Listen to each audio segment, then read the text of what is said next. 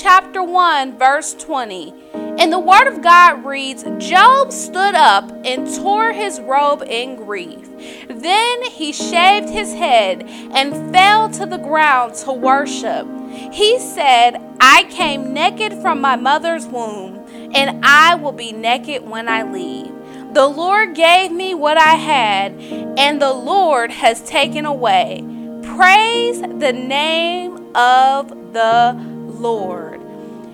As I was recently going throughout this week, I was talking with a friend who dealt with a tragic accident with one of her family members. And as I was talking to her, she said something to me that was so small, so simple, but yet so profound. She said to me that in the midst of her pain, in the midst of her tragedy, in the midst of what she is going through right now, she said to me that God is sovereign. She didn't get caught up looking at her problems. She didn't get caught up looking at the outcome. She decided to take her focus away from her problems and to place them on the problem solver. And when we look at today's passage, we see Job, who is in a place where he lost everything. But in the midst of his tragedy, in the midst of his loss, in the midst of his anguish, he says, I'm going to make a choice to praise the name of the Lord. It did not mean that his problems would magically go away. It did not mean that things would be easier. It did not mean that he would even stop hurting. It meant that despite what it looked like, despite what the outcome may be, despite what was coming in the future, he made a choice not to look at his problems, but to look on the problem solver. He made a choice not to look at his problems and to instead say, I'm going to praise the Lord. And I don't know about you, but sometimes when we go through things in life, it's easy to look at our problems. It's easy to look at our current situation and try to to put together a solution. It's easy to look at our current situation and try to act like we have everything all together, that we have all the answers. It's easy to look at our situation and to have doubt and to have fear. But the Bible reminds us here in Job chapter 1 that even in our hardest seasons, we can praise the name of the Lord. I know you might not have saw what you're going through right now coming. I know you may not have ever imagined what you are currently facing. But I am here today to give you a word of encouragement and a word of truth that no matter what you're going through, no matter what you're facing, no matter where you're at in life right now, God can still move. God can still tra- change. God can still bring peace. And God is still sovereign. Let us go before the Lord in prayer.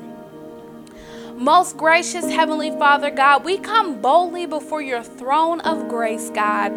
God, humbly, God, and undeserving, with a heart of thanksgiving, Lord God, with a heart that is thankful to hear what thus saith the Lord.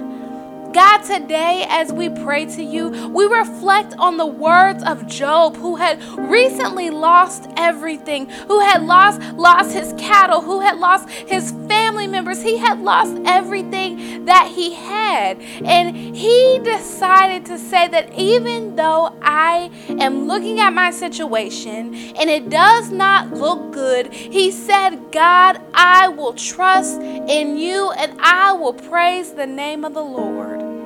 God, I pray over everybody under the sound of my voice, God, whatever they may be facing right now, Lord God, whatever hurt they may be dealing with, whatever heartbreak they may be dealing with, Lord God, whatever tragedy they may have going on right now in their lives, Lord God, I pray and ask that you place your hand on it, Lord God, and that you allow your will to be done.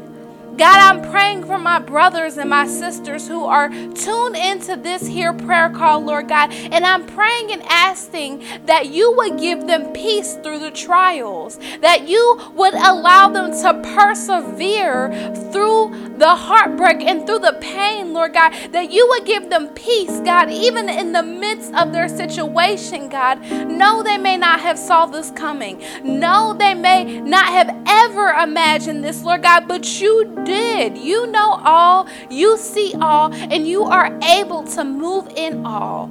So, God, I pray that they keep their eyes stayed on you, God, because the Bible says if we keep our minds stayed on you, you will keep us in perfect peace, Lord God. So, I'm praying for my brothers and sisters that are listening right now. I'm praying and asking that you will keep them through the tragedy, that you will keep them through the pain, that you will keep them through the hurt, Lord God, and that they will know that they are never alone, God. The Bible says that we can cast all of our cares upon you because you care for us.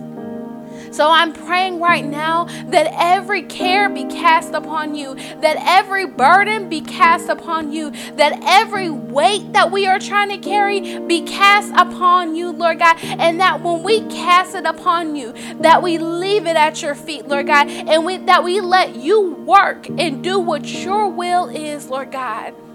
God, you never said the pain would not come. You never said that hard days would not come. But God, you promised to be with us even until the end of the age.